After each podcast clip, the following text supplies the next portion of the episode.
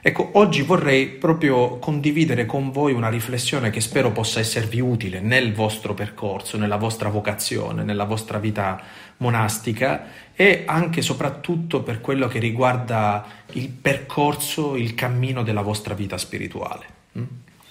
E vorrei partire esattamente da questo. Voi sapete che un po' anche per l'educazione che noi abbiamo ricevuto nella tradizione della Chiesa, siamo più abituati a celebrare la Quaresima, hm? perché la Quaresima è un tempo austero di digiuno, di ascolto, di preghiera, di penitenza. Siamo diventati molto esperti nel gestire la Quaresima. Non è altrettanto vero che siamo diventati esperti nel gestire il tempo di Pasqua. Hm? Se la Quaresima sono 40 giorni che ci preparano alla Pasqua, il tempo pasquale ne dura 50 di giorni. Eh? E così come noi ci alleniamo a vivere il mistero della passione, morte e risurrezione di Cristo, il tempo pasquale dovrebbe servire assolutamente a imparare la Pasqua, cioè a cercare di portare la Pasqua all'interno della nostra vita. Ecco, perché questo non è facile?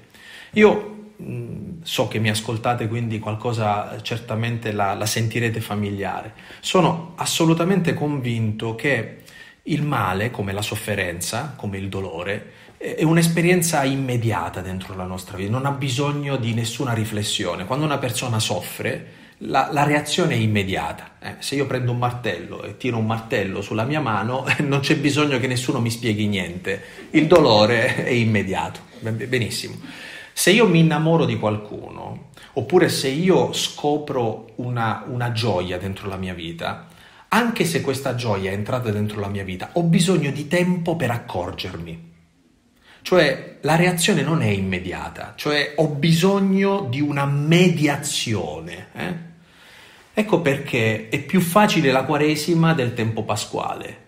Ma il tempo pasquale è un tempo assolutamente prezioso perché è soltanto attraverso la consapevolezza del tempo pasquale che noi possiamo vivere una vita completamente diversa.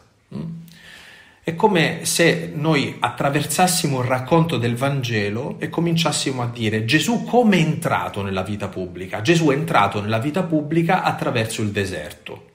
Ma dopo i 40 giorni del deserto comincia la vita pubblica di Gesù. Gesù non rimane in quel deserto, non rimane a battagliare o a dialogare con il demonio. È una parte della sua vita che lo aiuta ad entrare nella vita pubblica.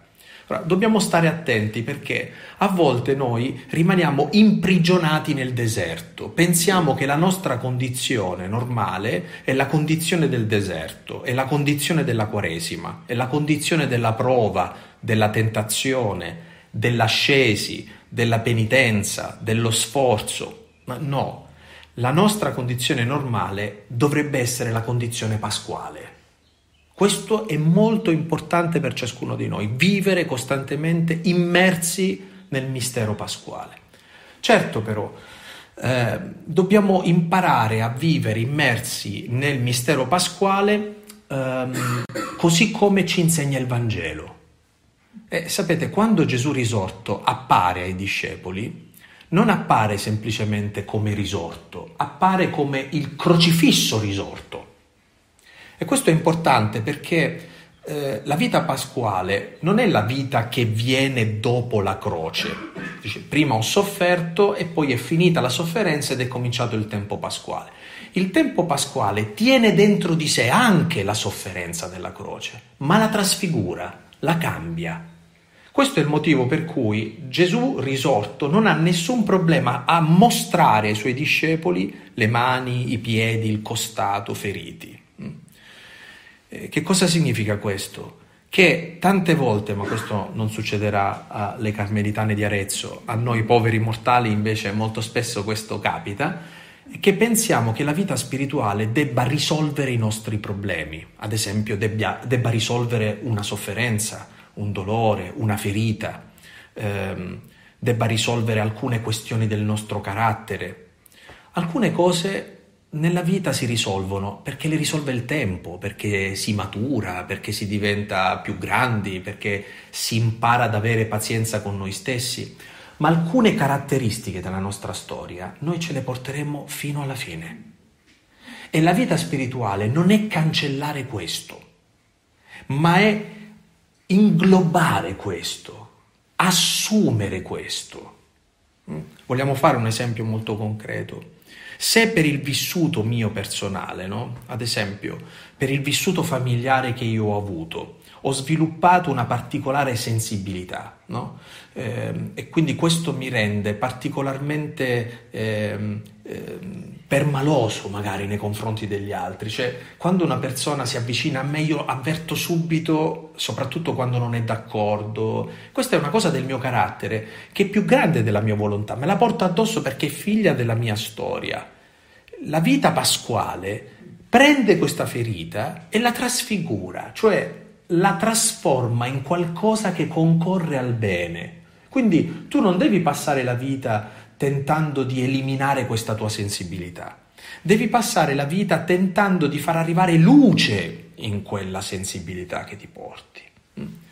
Um, spero di non dire niente che vi possa scandalizzare, ma anche Teresa, Teresa Davila, la più donna tra le sante, eh, eh questo credo che debba essere detto per dire che non è una donna neutrale, è una donna donna con un carattere anche veramente marcato e deciso. Eh?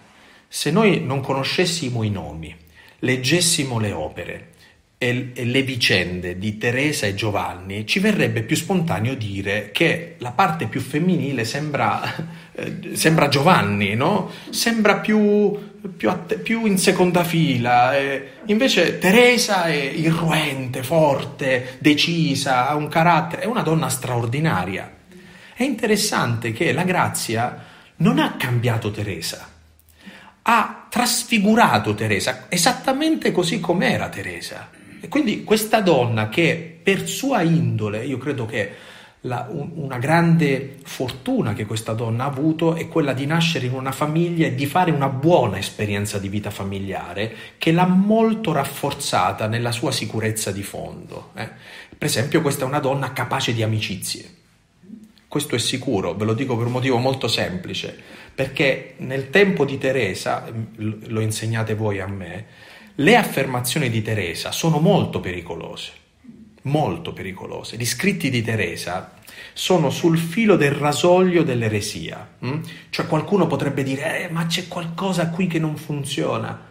Teresa si salva per le sue amicizie, perché Teresa è capace di amicizie, amicizie tali che persino chi deve giudicare le sue opere lo fa a partire dalle relazioni che lei ha costruito e quindi tutto diventa comprensibile perché questa donna è stata pienamente una donna pienamente capace di relazioni, pienamente capace di portarsi i suoi difetti e di, e di trasformare i suoi difetti in un punto di forza. Eh, non, non, ricordo dove viene citato questo episodio, voi forse me lo sapete dire con più decisione. Vi ricordate quando lei riporta questo dialogo con, con Gesù bambino, che è in questo bambino entrato dentro il monastero, no? Chi sei tu, no? Eh, no, no, dimmi chi sei tu. Io sono Teresa di Gesù e io sono Gesù di Teresa, no? Eh, guardate che per mettersi a tu per tu con Gesù eh, bisogna avere davvero un carattere eh, eh, da Teresa, ecco. Ma questo carattere da Teresa è una questione che riguarda semplicemente quella persona o è una chiamata per ciascuno di noi? Ecco, qui vorrei aggiungere un tassello. In realtà Teresa d'Avila dimostra, mette fuori, evidenzia una caratteristica che tutti noi dovremmo avere, cioè Teresa non ha nessun atteggiamento servile, mai, neanche nei confronti di Dio. E sapete perché? Perché Teresa si sente figlia. Ecco, se qualcuno dovesse domandarvi qual è lo scopo della vita pasquale, sentirsi figli. Questo è lo scopo della vita pasquale e smettere di vivere in soggezione. Guardate che il demonio è tremendo. Eh? Se il demonio venisse da noi e ci dicesse vuoi credere in Dio o vuoi non credere in Dio, sarebbe semplicissimo dire che noi vogliamo credere in Dio. Se si mettesse davanti a noi e cominciasse a dire eh, qui c'è il bene qui c'è il male, tu che cosa vuoi? Beh, a meno che non siamo degli sprovveduti, noi diremmo vorremmo il bene. Quando si cresce nella vita spirituale, il male smette di essere male. E per poter agire dentro la nostra vita deve agire eh, vestendosi di bene. Quindi è molto difficile riuscire a capire che ad esempio lì c'è il male. Vi ho fatto questa premessa per dirvi che a volte questa soggezione che ci portiamo nei confronti di Dio, cioè non ci sentiamo figli, noi la riempiamo di devozione, di religiosità, no? Non sono degno, no? Eh, non, non, non, sono all'altezza, non, non, posso neanche alzare lo sguardo nei tuoi confronti, no? E poi che cosa facciamo? Per avvalorare questo nostro atteggiamento cominciamo a prenderci le citazioni del Vangelo, no? Anche il pubblicano faceva così, no? Anche, anche Maria diceva io sono la serva del Signore. Ci prendiamo dei pezzettini, ma perché pensate che il male abbia paura di citare la Bibbia? Ma vi ricordo che quando ha tentato Gesù ha usato esattamente questo escamotage. E sotto questo atteggiamento servile, in realtà c'è una cosa molto pericolosa. Il male ti lascia tutto l'apparato religioso, tutto, completamente tutto. Ma in fondo tu sei in ostaggio di un senso di colpa, un senso di inadeguatezza. Ti senti sempre sbagliata. Sembra come se mancasse qualcosa alla tua vita, come se devi fare una grande fatica a poter corrispondere a quello che Dio ha in mente per te. Ecco, questo senso di inadeguatezza, questo sentirsi sbagliati, può accompagnare tutto il resto della nostra vita, lasciandoci un abito monastico, un monastero, la messa ogni giorno, la preghiera, l'orazione, la Bibbia, il rosario, può lasciarci tutto questo ma ha ottenuto quello che voleva, cioè che tu non viva come figlia.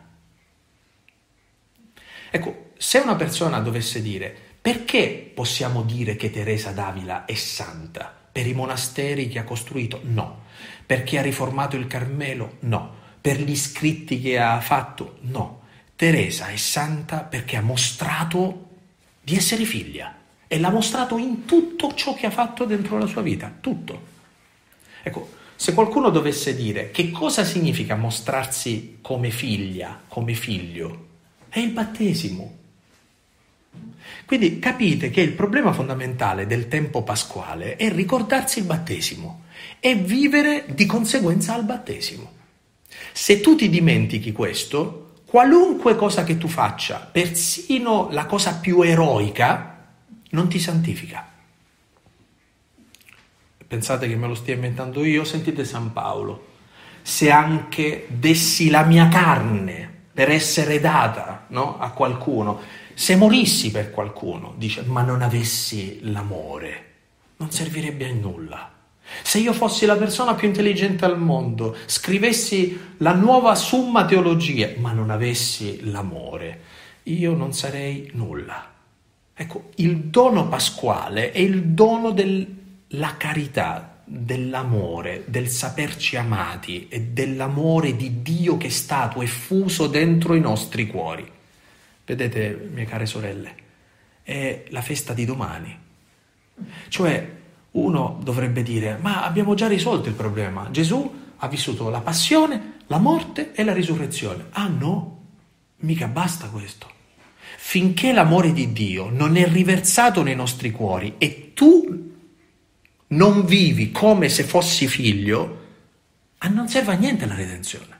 È qualcosa di esterno a noi, ma non, qual- non è qualcosa di interno a noi, di decisivo per noi dentro la nostra vita.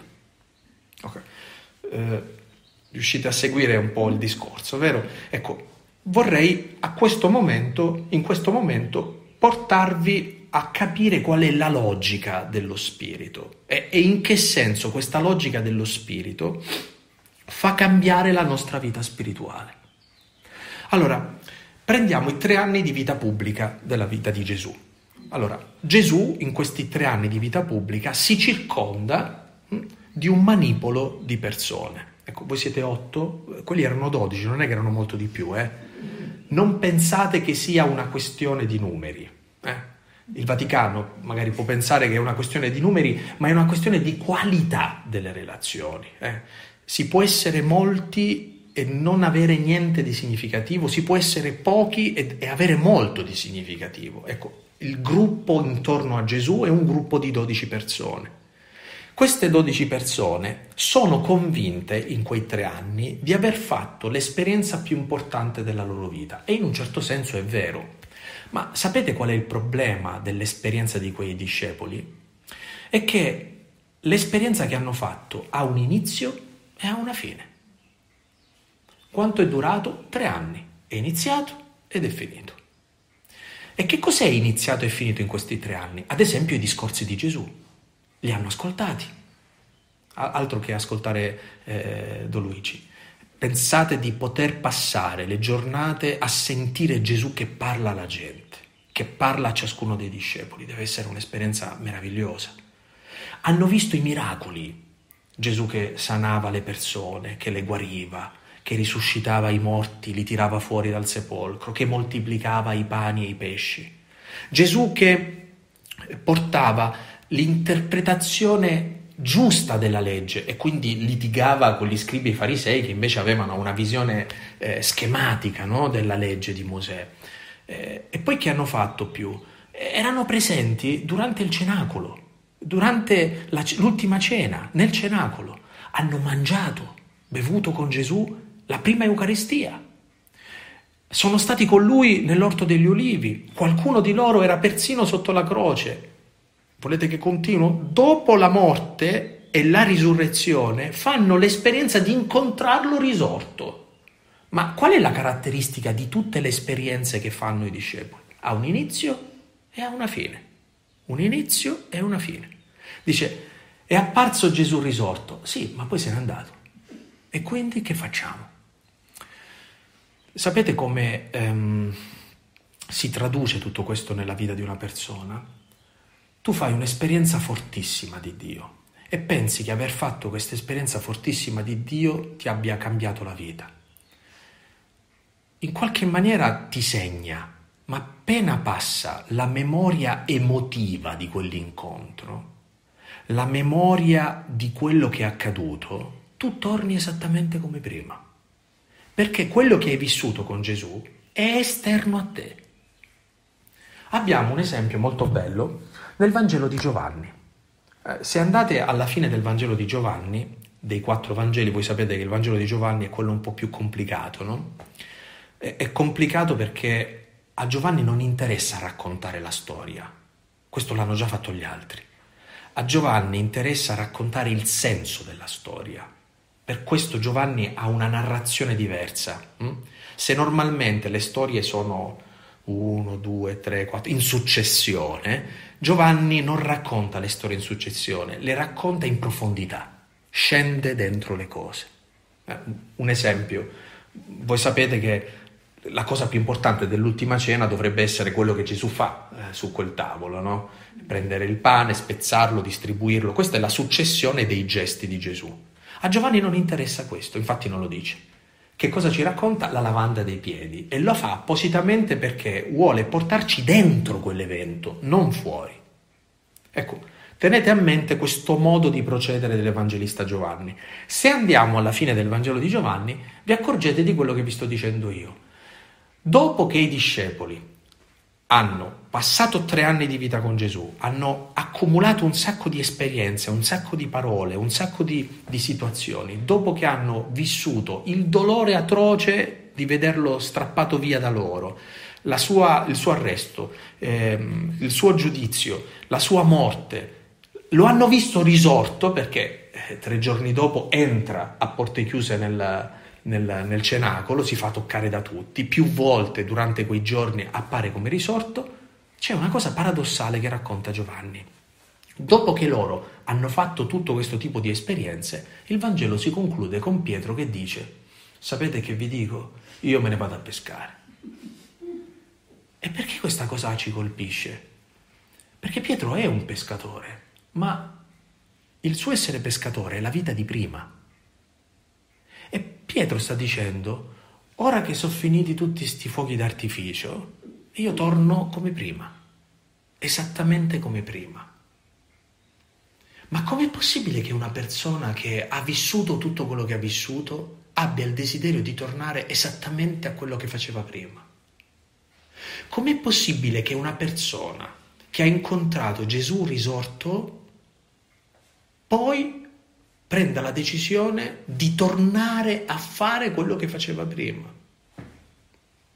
Ecco, se noi lo pensiamo su Pietro, questa cosa magari ci colpisce particolarmente, ma pensate che questa cosa non ci riguarda a noi che siamo dei consacrati, non riguarda a voi che vivete in un monastero di clausura? Avete presente quando una persona vive una particolare e fortissima esperienza interiore e poi qualche giorno dopo sembra come se tutto non è accaduto e, e ritorni a vivere una vita dicendo ma possibile che noi stiamo qua, non succede alle carmelitane per carità, ma ci stiamo scontrando su come dobbiamo mettere il bicchiere sul tavolo? C'è qualcosa che non funziona. Cioè, com'è possibile che noi che ci siamo nutrite di lui, abbiamo visto lui, mangiato con lui, ci siamo lasciati toccare da lui, poi torniamo a esattamente come eravamo prima? Com'è possibile?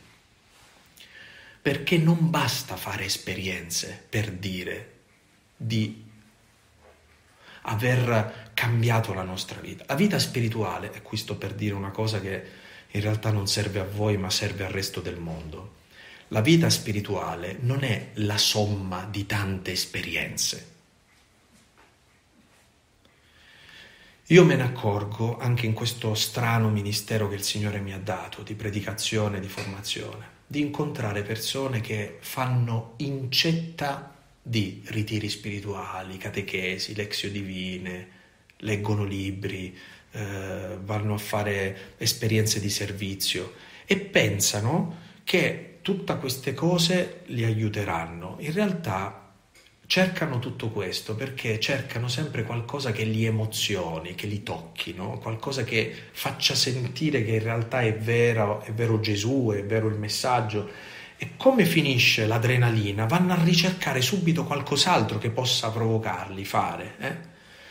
E, e sono convinti che stanno vivendo una intensa vita spirituale perché stanno facendo tante esperienze. Ma questo è assolutamente sbagliato. Assolutamente sbagliato. Qualche giorno fa, non ricordo con chi, ormai anche io faccio fatica a ricordarmi dove e a chi dico le cose, mi veniva in mente ehm, questa, questo, questo aspetto particolare, che è una cosa che ogni volta che arriva la settimana santa ehm, mi ferisce e mi commuove costantemente. Gli ultimi gesti di tenerezza e di intimità che Gesù dà a uno dei suoi discepoli, li dà a Giuda. Voi sapete che nell'ultima cena a Giuda dà da mangiare lui dalle sue mani, prende un boccone e lo mette lui in bocca a, Gesù, a, a Giuda. Vi rendete conto del gesto di intimità? È un gesto di profondissima intimità fare la comunione dalle mani di Gesù, ecco, mettiamola così, se dovessimo tradurla con le categorie liturgiche nostre in questo momento. Peggio ancora, proprio un istante prima che Gesù entri in quelli che saranno gli eventi eh, finali della sua vita, si lascia baciare da Giuda. Voi sapete, anche qui, che la parola che traduce il bacio nella vita spirituale è la parola adorazione, no? Bocca a bocca. Ecco, il gesto di adorazione, bocca a bocca, di intimità più profondo, l'ultimo della vita terrena di Gesù, Gesù lo riserva a Giuda. E questa cosa, secondo voi, salva Giuda dal fare quello che ha fatto? Attente, che non è tradire Gesù, perché questa cosa l'ha fatta pure Pietro e la faccio io ogni mattina. La cosa drammatica è arrivare fino al punto da togliersi la vita, cioè non solo da sbagliare, ma da scegliere a partire da quell'errore il finale della sua vita. Questa è una cosa drammatica. Tu che hai vissuto un'intimità pazzesca con Gesù, arrivi al punto di toglierti la vita. Com'è possibile? Vedete, io credo che qui ci sia una cosa molto importante per ciascuno di noi. Non possiamo accumulare esperienze pensando che questo sia avere una vita spirituale. La vita spirituale è quello che ci dona la Pentecoste. E sapete perché? Perché la Pentecoste mette in atto nella nostra vita una rivoluzione. Prima della Pentecoste ogni esperienza con Gesù è un'esperienza esterna a noi. Dalla Pentecoste ogni esperienza con Gesù non è più esterna a noi, ma è dentro di noi, interiore a noi. Qual è la caratteristica di un'esperienza esterna e di un'esperienza spirituale? L'esperienza esterna inizia e finisce. L'esperienza spirituale non ha tempo, è fuori dal tempo, si dilata, non finisce mai diamo una traduzione teologica, è eterna. La vita spirituale è partecipazione all'eternità. Quindi quando tu comprendi questo, tu comprendi che l'unica cosa che devi cercare è trovare ciò che ti introduce a questa esperienza dentro, non fuori. Usiamo un'immagine di Teresa. È entrare nel castello. E qui dico una cosa che non so se Teresa, eh, certamente Teresa lo dice meglio di me, ma io devo semplificarlo anche per motivi di tempo. Questo entrare dentro non dipende da noi, è una grazia. La Pentecoste è accorgerti che l'unica cosa che trasforma le esperienze umane in esperienze spirituali può essere dato solo come dono. Non viene da ascesi, non viene da sforzi, non viene da tecniche, non viene da religiosità, non viene dal tempo, non viene dai sacrifici che tu puoi fare, è un dono. E quando ciò che è fuori entra dentro di te e quindi entra nella grande dimensione spirituale, a te non interessa più Gesù così come lo cercavi prima. C'è un esempio straordinario nel Vangelo, infatti Gesù a questo personaggio che sto per citarvi eh, riserva uno dei complimenti più importanti di tutto il Vangelo. Ricordate il centurione romano? Quando manda a dire a Gesù c'è il mio servo che sta soffrendo e Gesù si lascia commuovere da questa richiesta e dice andrò a casa di quest'uomo e quest'uomo gli dice no, non c'è bisogno che tu venga a casa mia. Di soltanto una parola e il mio servo sarà guarito. Sapete cosa sta dicendo? Una cosa che io, ad esempio, non riesco a dire con la stessa libertà di quel centurione romano. Non mi dare esperienze, non mi dare cose che posso toccare così come io vorrei toccare, ma io so che solo una tua parola mi introdurrà lì dove c'è l'essenziale. Ecco, eh, traduciamolo in maniera molto concreta per ciascuno di noi, è passare dall'emotivo allo spirituale. Il che non significa che una cosa è contro l'altra, eh? è una cosa dentro l'altra e che a volte noi ci fermiamo semplicemente a voler tenerci un apparato emotivo che purtroppo inizia e finisce. La vita spirituale invece è entrare in un non tempo di Dio, eh? è fuori dal tempo, fuori dallo spazio. Che significa che noi siamo fuori di noi? No, è perché siamo completamente dentro di noi che facciamo l'esperienza di questa trascendenza. Mm.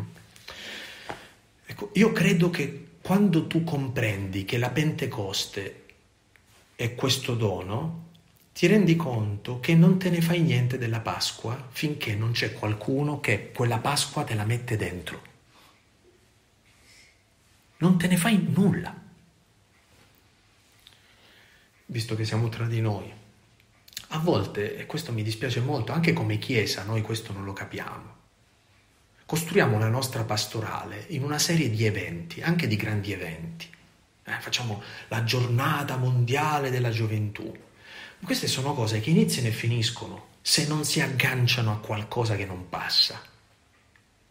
Noi possiamo anche a livello pastorale progettare, avere dei progetti, dire Per i prossimi dieci anni rifletteremo su questo, poi faremo quel convegno, poi faremo quel sinodo, poi faremo questo e riduciamo la nostra vita ecclesiale in tante cose da fare. Allora, se la nostra vita dipende dalle cose che facciamo, non vi offendete, la vostra vita è una vita noiosa. Perché ma che cosa potete fare di, a meno che non avete da restaurare tutto il, il monastero e, e ri, ri, fare chissà quale fondazione, eh, piantare una nuova foresta dove poter passeggiare, eccetera, la vita di una monaca o di un monaco può essere molto banale rispetto al mondo, perché tutto, tutto si racchiude in che cosa? In, in piccoli gesti che il mondo reputa banali ma non importa più che cosa fai. Se sei eh, l'imperatore di Roma o l'ultimo della casa reale. Perché quando tu sei entrato in questa dimensione, ogni tuo gesto è santificazione. E quindi vedete come il Vangelo lo traduce. Se avrete dato anche soltanto un bicchiere d'acqua. No. Dice, ma io ho costruito dieci ospedali in Africa. Eh, ma no, perché il bicchiere d'acqua dato in quel modo, come espressione di quella vita. Anche qui mi colpisce Teresa che dice qual è lo scopo della preghiera? Opere, opere, opere. E che cosa intende come opere? Costruire grandi cose? No, è capire che tutto quello che tu fai, se nasce dalla preghiera, ti santifica e santifica. Allora c'è, c'è un canto che dice eh, e poi non importa il come, il dove, il se. Ah, guardate che a noi importa moltissimo il come, il dove, il se. Ad esempio io vorrei fare la volontà di Dio come dico io. Dice, vuoi che muoia? Beh, fammi morire come dico io, ah, in maniera teatrale, così che tutti possano, no? E invece non, non tocca a te il come. Dove? Beh, senti, eh, fammi decidere dove devo andare, no? Una volta mi è capitato, dialogando con, con il Santo Padre, di dire, Santità, ma è vero che lei desiderava molto partire missionario in Giappone? Moltissimo, mi ha detto lui. E, e dice, e come mai non è andato? Perché i miei superiori mi hanno detto che il mio Giappone era qua. Non importa il, il dove, non importa il se. Eh, se fosse successo in questo modo, allora, se, eh, se, no, allora, noi siamo sempre in ostaggio di questo. Invece chi vive la vita dello spirito è veramente libero. Perché la vita dello spirito, se dovessimo portarla in maniera molto semplice, dovremmo dire questo. Se tu sai che sei amato, non ti importa più niente di niente. Niente.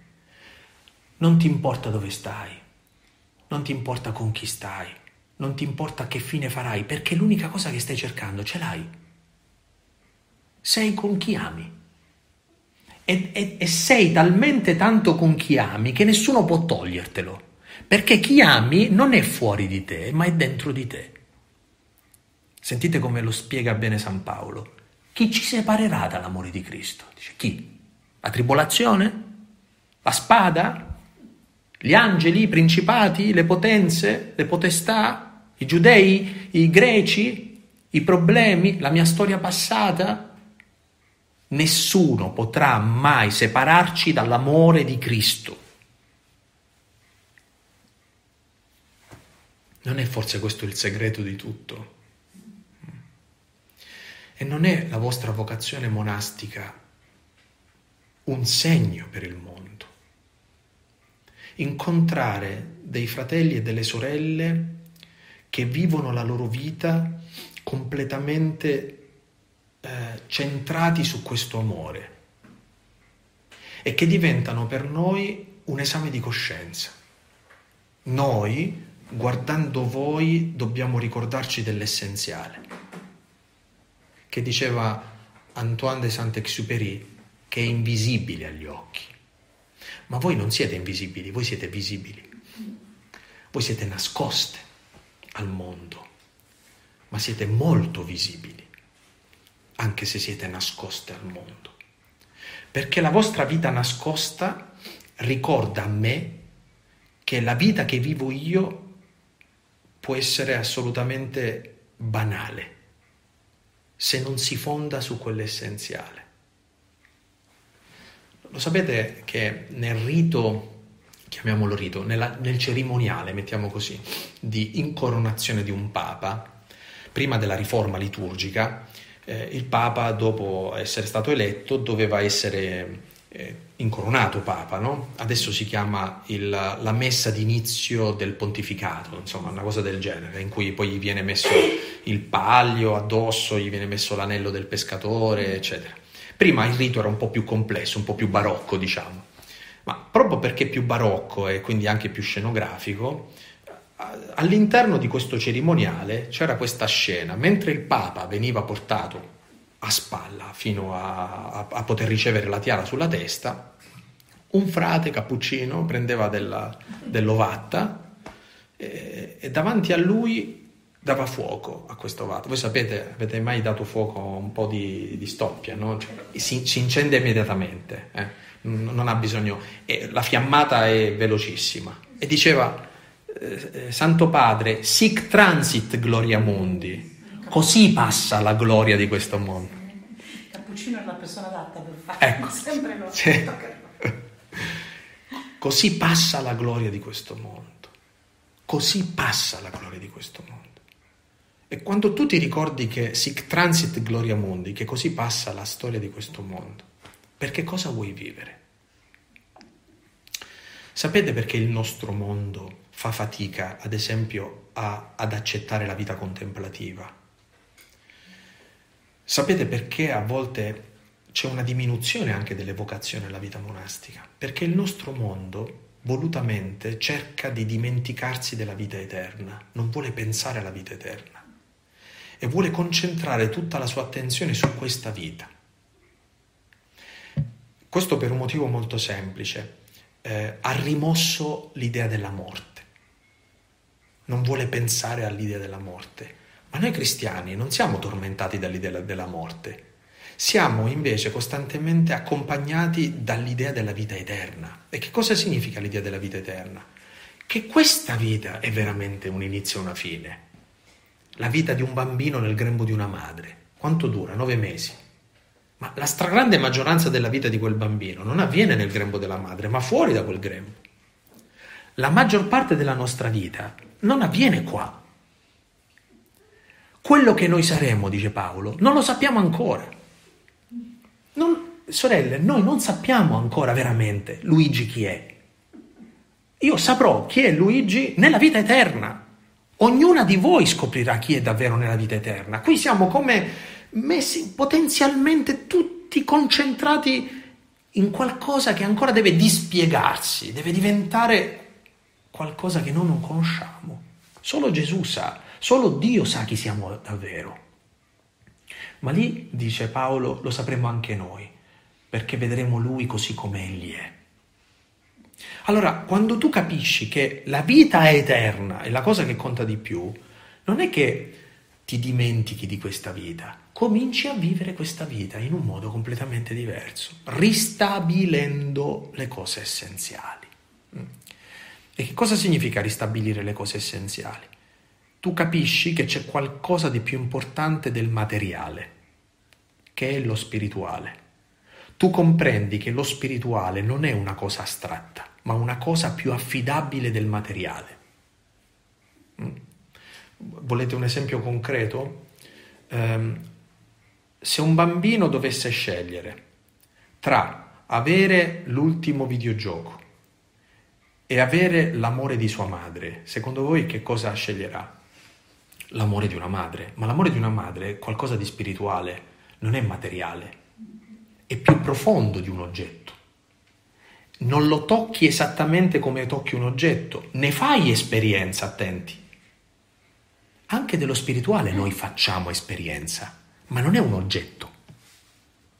Allora, Quando tu riesci a trasmettere questo, cominci a dire a questo mondo, che il nostro mondo è un mondo disperato, che finché non riscopre la vita spirituale, non troverà mai pace. Ecco, che cosa porta? Qual è il dono della Pentecoste? È trovare la Pasqua da fuori a dentro ciascuno di noi, abbiamo detto. E da cosa ti accorgi che è avvenuto questo passaggio? Dai doni.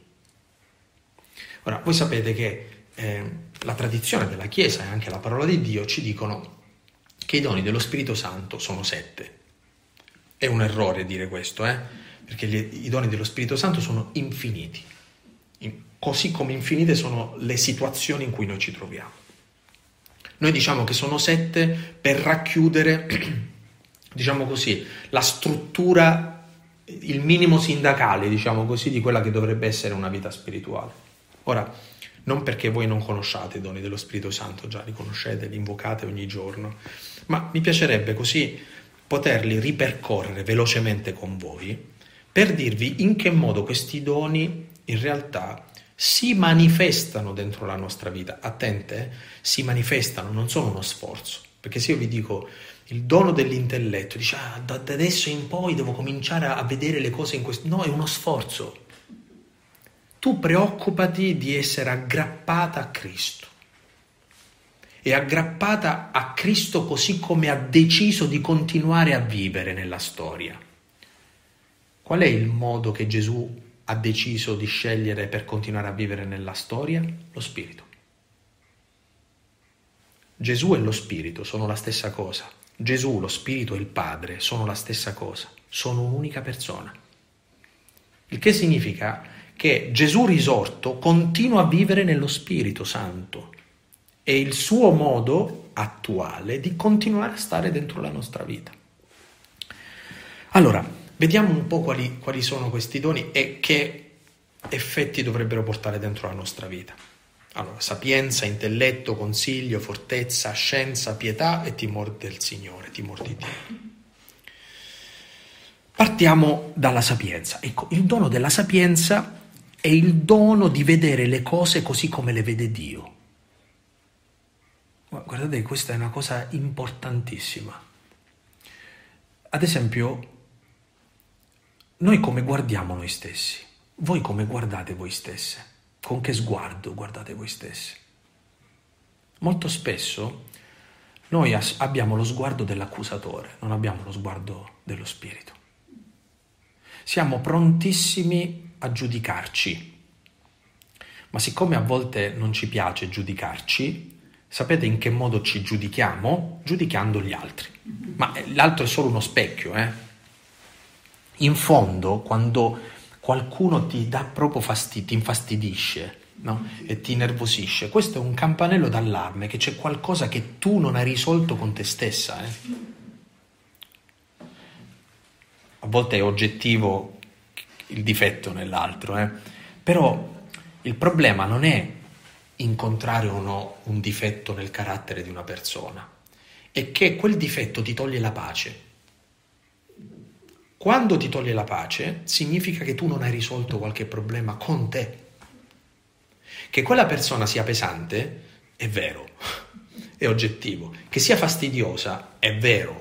Cioè, non è che dice, ah, siccome adesso la sto guardando con gli occhi di Gesù, non vedo più che è fastidiosa. No, cioè proprio rimane fastidiosa, eh ma vedendola con gli occhi di Gesù, con gli occhi di Dio, tu la vedi in una modalità che non è più quella del giudizio, il che significa che il difetto della sorella non ti toglie la pace.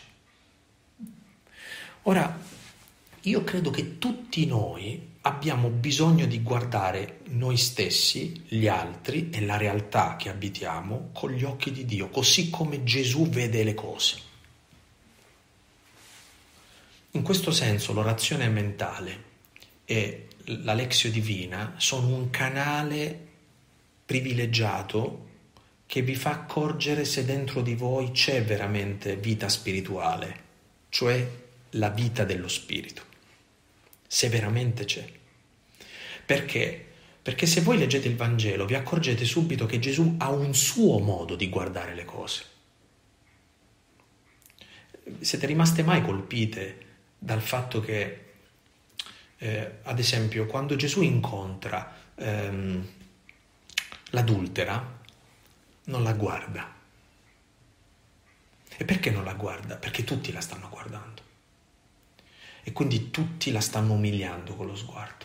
E Gesù ha una delicatezza estrema nel non guardarla, non appesantire questa donna di un altro sguardo. Al contrario, entra in una sinagoga e si accorge subito di un uomo malato con la mano inaridita che è messo da parte. Gesù subito fissa lo sguardo su quell'uomo, lo guarda, lo fa esistere, è invisibile agli occhi di tutti e Gesù invece lo guarda. Gesù ha un modo di guardare le cose che è il modo proprio dell'amore. E voi sapete che è il modo proprio dell'amore perché non umilia e soprattutto fa verità. Ecco, sappiate che questo è un dono. Quindi non vi mettete a dire adesso mi allenerò. È un dono.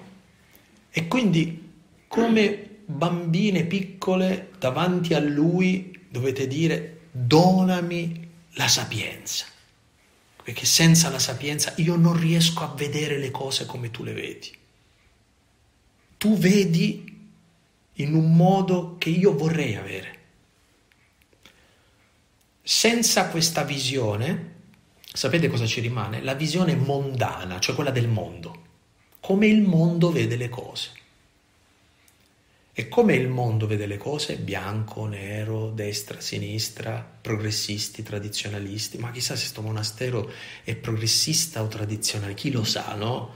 Ma che tristezza leggere la realtà come la legge il mondo. Ma a me interessa una cosa, se questo monastero è o no di Cristo. Punto. E noi sappiamo che Cristo si manifesta in maniera multiforme. Lo Spirito è così. Dice Paolo, in alcuni dà il dono delle lingue, in altri il dono della profezia, in altri il dono delle opere, in altri il dono... E se siamo tutti uguali mi dite dov'è l'affare? Eh. Quindi una chiesa uniforme non è una buona chiesa, eh? Primo dono, quindi vedere le cose con gli occhi di Dio. Il dono dell'intelletto. Il dono dell'intelletto è il dono di vedere l'essenziale. Qual è la differenza tra vedere le cose come le vede Dio, quindi il dono della sapienza, il dono dell'intelletto e andare subito alla questione di fondo, a ciò che conta? Facciamo un esempio molto esistenziale. Avete presente quando abbiamo tante discussioni infinite, no? eh, oppure ma vi capiterà magari in parlatorio se accogliete una persona, no? parla per mezz'ora, tre quarti d'ora perché ha bisogno di parlare. Il dono dell'intelletto è andare direttamente a qual è la questione di fondo, cioè qual è l'essenziale, saper andare subito al punto centrale, nevralgico. Le persone che vedono l'essenziale sono le persone semplici, il contrario dell'intelletto sono i complessati, quelli che complicano le cose. Quando un ragionamento è tutto d'arrampichi a destra e a sinistra, no, perché là non c'è lo spirito, perché lo spirito è semplice. Lo spirito va subito all'essenziale della questione, subito. Mi è capitato qualche volta di partecipare a a qualche esorcismo, il mio confessore lo è, e la cosa che mi colpisce di più durante il rito dell'esorcismo non è tanto mettersi a fare, a parte che siccome il demonio è teatrale, fa di tutto e lo fa appositamente per suggestionarti, eh? quindi fa di tutto, credetemi, di tutto. Ma qual è l'essenziale in tutta quella cosa? L'esorcista che domanda qual è il tuo nome? Dimmi chi sei. Perché se tu vai e dai un nome, hai risolto il problema, hai preso il diavolo per le corna. Ecco, portiamo questo dentro la nostra vita. Se tu riesci a dare un nome, ad esempio, alla tua angoscia, Perché sei angosciata? No, perché qua, sì, questi sono discorsi. Hai bisogno del dono dell'intelletto che ti dice il problema è là, questo è il problema. Ah, dice ecco, il problema è l'orgoglio ferito, ad esempio. Ma io lo so, l'intelletto mi ha fatto capire che lì è che mi sento il mio orgoglio mortificato. Per questo è nata tutta una questione infinita che non finisce mai, no? Quanto abbiamo bisogno del dono dell'intelletto, di andare all'essenziale delle questioni. Questo è un dono che va dato soprattutto alle guide spirituali. Eh? Una buona guida spirituale parla poco. Un buon confessore non è uno che dice molte cose, ma uno che a un certo punto ti dice è là, è questa la questione. Ti aiuta a, a leggere l'essenziale. Mm. Terzo dono, il dono del consiglio. Allora, vedete le tappe che stiamo facendo, no? La sapienza, vedere le cose come le vede Dio. L'intelletto, la capacità di andare all'essenziale delle cose il dono del consiglio è il dono di scegliere in comunione con Dio. Anche qui, eh, torniamo all'esempio che facevamo prima. Se il male vi mette davanti una cosa buona e una cosa brutta, scegliere, non avete bisogno del consiglio, avete bisogno del buon senso, eh? E a volte non c'è bisogno di invocare lo Spirito Santo, basta usare bene la testa, eh? Certe volte dici, ah, lo Spirito Santo, no, usa la testa. Eh. Quindi ci sono delle cose che dobbiamo usare la nostra umanità innanzitutto. Quindi tu, tu, sai bene che quella è una cosa che devi giudicare con la tua testa perché ci vuole buon senso. Ecco, ma a volte il buon senso non basta. Sapete perché non basta il buon senso? Perché delle volte noi ci troviamo non davanti a un bene o un male, ma davanti a 3-4 beni. Sono tutte beni. Bene, bene, bene, bene eh, come fai a, a dire qual è il bene che è volontà di Dio? Perché sono tutte bene. Io cosa posso fare?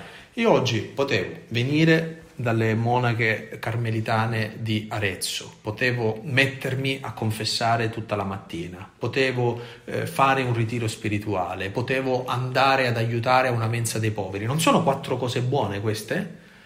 Ma io ho bisogno di capire, qualcuno mi consigli che cosa significa fare la scelta, che è la volontà di Dio, non una scelta... E questo è importante per noi, perché a volte il male, per non farci compiere la volontà di Dio, riempie la nostra vita di possibilità di bene, in modo tale che tu ti disperdi. A me è capitato una volta, una volta, eh, una volta che vi sto per raccontare, cioè è capitato tantissime volte, no? Ma ero un, appena ordinato prete, era un giovane prete, quindi 16 anni fa, 17 anni fa, e um, avevo tantissime cose da fare anche allora, e, veramente tanto lavoro in diocesi a un certo punto mi andai a confessare, eh, andai dal mio confessore e dico no perché qua non ce la faccio così, mi sto esaurendo qua, là, ma cosa dovrei fare, come mai? Perché se, se io non vado in carcere il cappellano non ci va e quindi questi rimangono da soli, se io non vado in ospedale con gli universitari quanti malati io posso incontrare invece se non vado nessuno li confesserà, no? E, tante cose buone, no? E questo mi guarda, all'epoca era un sacerdote spagnolo, eh, mi guarda e mi fa, che cosa c'è scritto nel tuo decreto di nomina? Dice, c'è scritto, eh, no, ricordo in quel momento tipo, eh, assistente spirituale degli universitari. Basta. Dice, quello c'è scritto, non devi fare nient'altro. Quello che c'è scritto nel decreto. E dico, sì, ma tutti gli altri, a quelli che ci pensa, mi fa, ti è chiaro che tu non sei Gesù Cristo? Eh, capite qual è il problema? Eh? Intelletto, eh? Quindi, il problema a volte è esattamente questo, quello di non accorgerci che scegliere significa compiere la volontà di Dio e l'alternativa è disperdersi. Quindi una delle malattie di cui noi sacerdoti siamo più afflitti è il burnout, così si chiama. Burnout, che significa fondamentalmente che sei esaurito. Eh? Se lo dici in burnout sembra meglio, se dici che uno è esaurito... Eh, eh. E questo perché sei completamente svuotato, svuotato di tutte le energie, svuotato. È come se, vi lascio un'immagine perché questo può servirvi, no? Immaginate che la nostra vita è come stare nel mare con una barca e tu remi senza un metodo e alla fine muovi l'acqua, agiti tanto l'acqua, ti stanchi, ma non vai da nessuna parte. Allora, il problema è avere il dono di saper muovere i remi nel modo giusto perché tu vada nella direzione giusta. Quindi ecco grande, eh, il grande dono del consiglio. E quindi il consiglio per se stessi e per gli altri. Eh. Fortezza, questo, vabbè, qui eh, viene molto semplice spiegare il dono della fortezza Solitamente quando io devo spiegare questo dono faccio sempre appello a un'esperienza difficile che abbiamo fatto dentro la nostra vita. Vi, vi è mai capitato di, di vivere una cosa difficile oppure di aver visto situazioni difficili?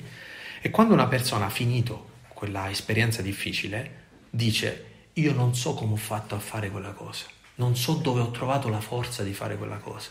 Quella è la fortezza. La fortezza è la forza di Dio che si manifesta esattamente quando ce n'è bisogno. E ad esempio dà costanza a una madre ad assistere i figli portatori di handicap. Gli dà costanza. In una situazione normale una persona eh, crollerebbe, si distruggerebbe. In quel momento invece, se è aggrappata a Cristo, sperimenta una forza che non viene da lei o da lui. Eh, affrontare dignitosamente una malattia, ma è la fortezza quella, eh? non viene da noi. Essere capaci di morire martiri è un dono, eh? non viene dal carattere. Lo diciamo nella liturgia, tu Signore doni agli inermi la forza del martirio, a quelli che hanno un sacco di paura la forza del martirio. Ieri celebravamo il ricordo del martirio dei, dei monaci eh, di Tibirin, no? eh, questi, questi, trappisti che sono morti martiri. Ecco, se c'è, un film molto bello che racconta no, la, la, loro storia e non soltanto i diari di Christian de Cherché, che era il, il priore. Eh, la lotta che queste persone fanno anche con la paura della morte, ah, ce ne andiamo, non ce ne andiamo, restiamo, andiamo via. Eppure quando si presenta quell'occasione, lì in quel momento, no? il dono della fortezza, il dono della fortezza. Senza la tua forza, Signore, noi non possiamo fare niente. O ehm, le cose le facciamo con questa spinta interiore, o se ci poggiamo sulle nostre forze, facciamo la fine di quello che viene detto nel Salmo.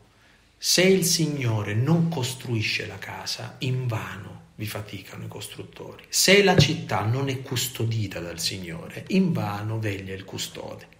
Invano vi alzate di buon mattino, tardi andate a riposare, mangiate il pane di sudore, solitamente il Signore ne dà ai suoi amici mentre dormono nel sonno. Eh, guardate che uno, uno si arrabbia, dice mannaggia, guarda, e quindi che facciamo? E sii amico del Signore, te ne dà nel sonno la fortezza. Ecco, il dono della scienza.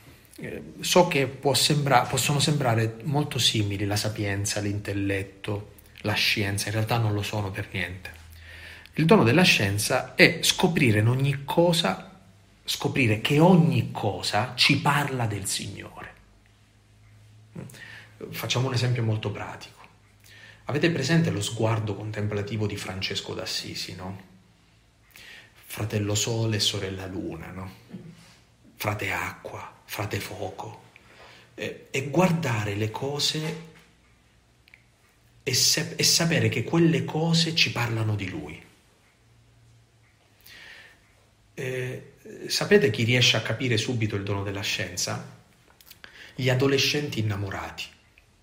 Perché gli adolescenti innamorati solitamente fanno, sono talmente tanto innamorati che guardano il cielo, vedono una nuvoletta e dicono mamma mi assomiglia a lei. ma, ma non è vero. È l'amore che gli fa vedere tutto come qualcosa che gli parla di chi sta amando, di chi è innamorato, no? Allora, pensate a questa cosa che ogni singola cosa è un pretesto che ci parla di lui e ci riporta a lui.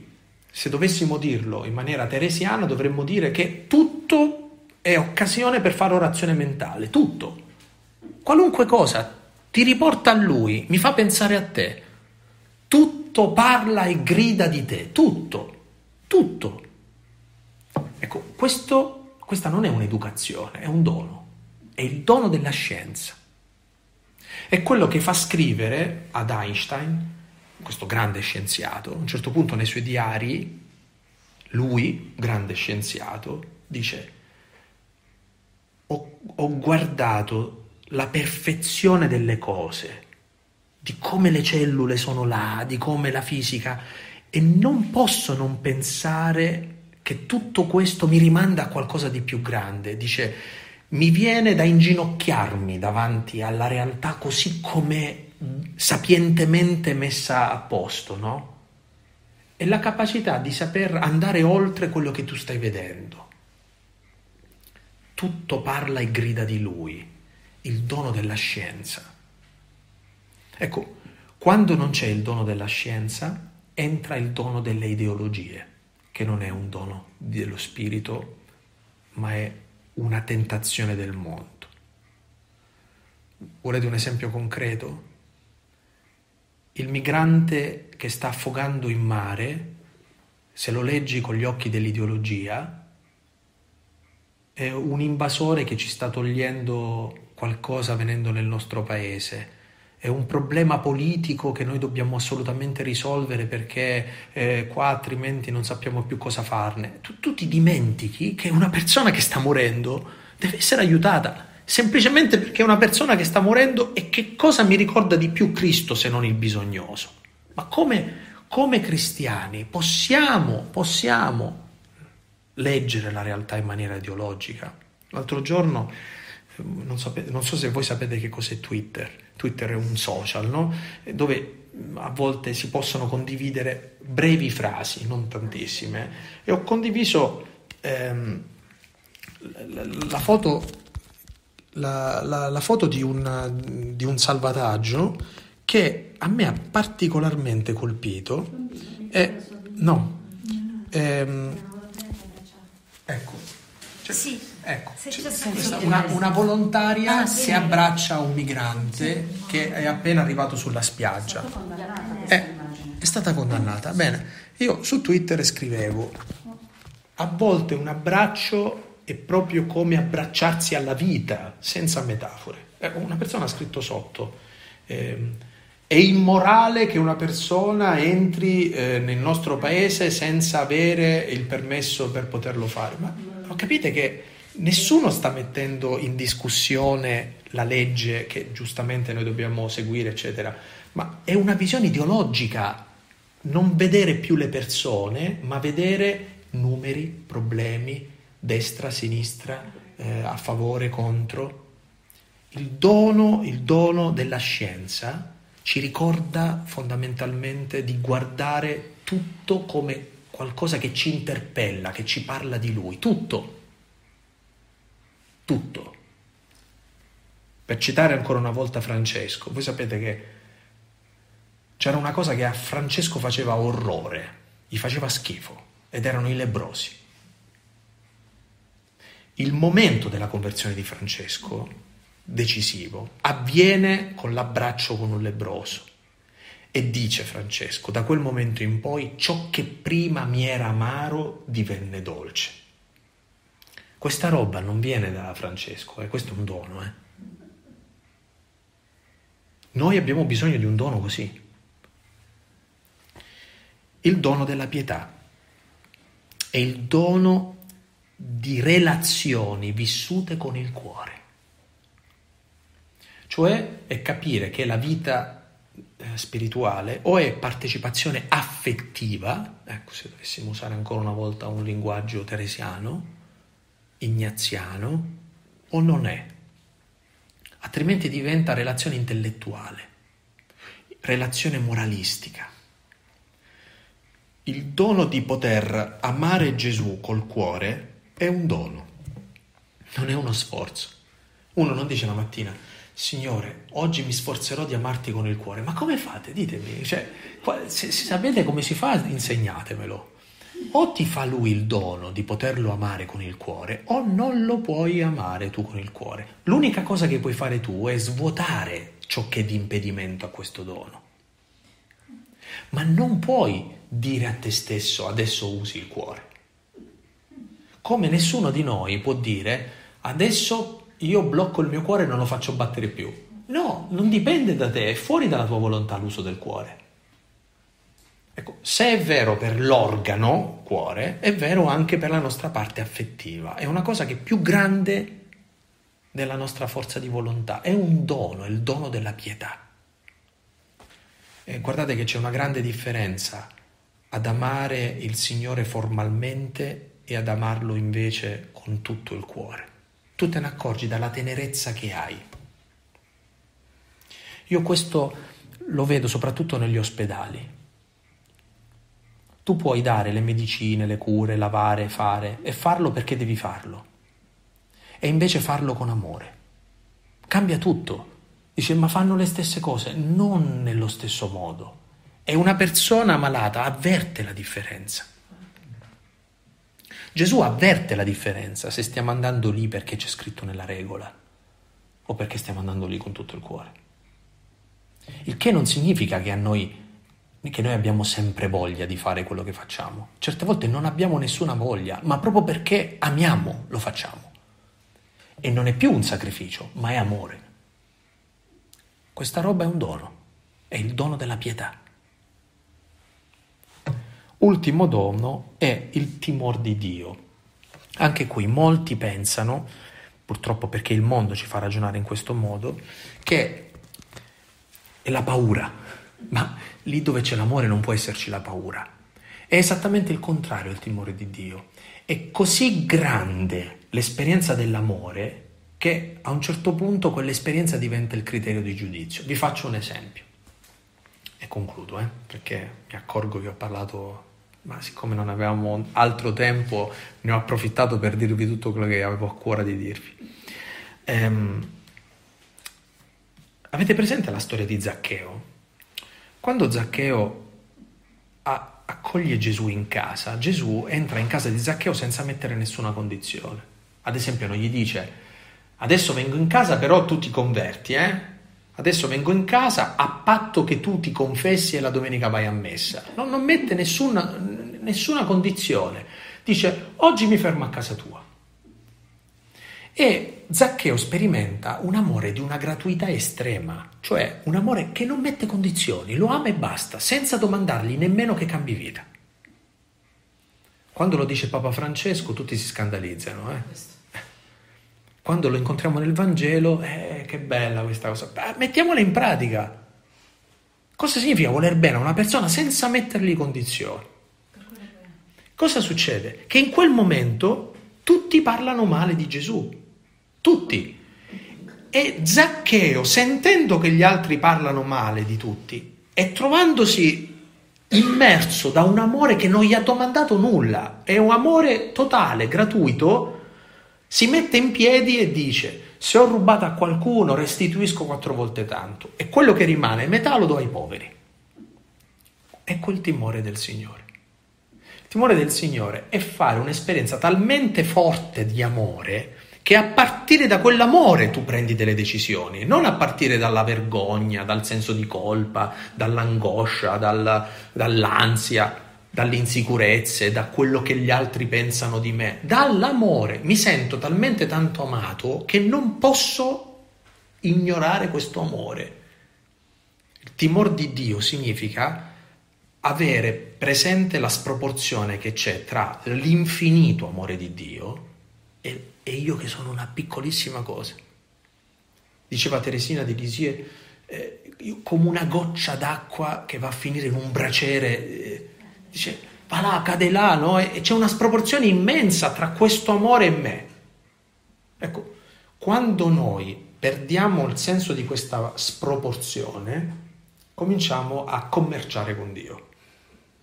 Io ti do questo, tu mi dai questo, ti faccio la novena, tu mi dai la grazia. Così, no, guardate, c'è una sproporzione infinita tra l'amore che lui ha per te e tu.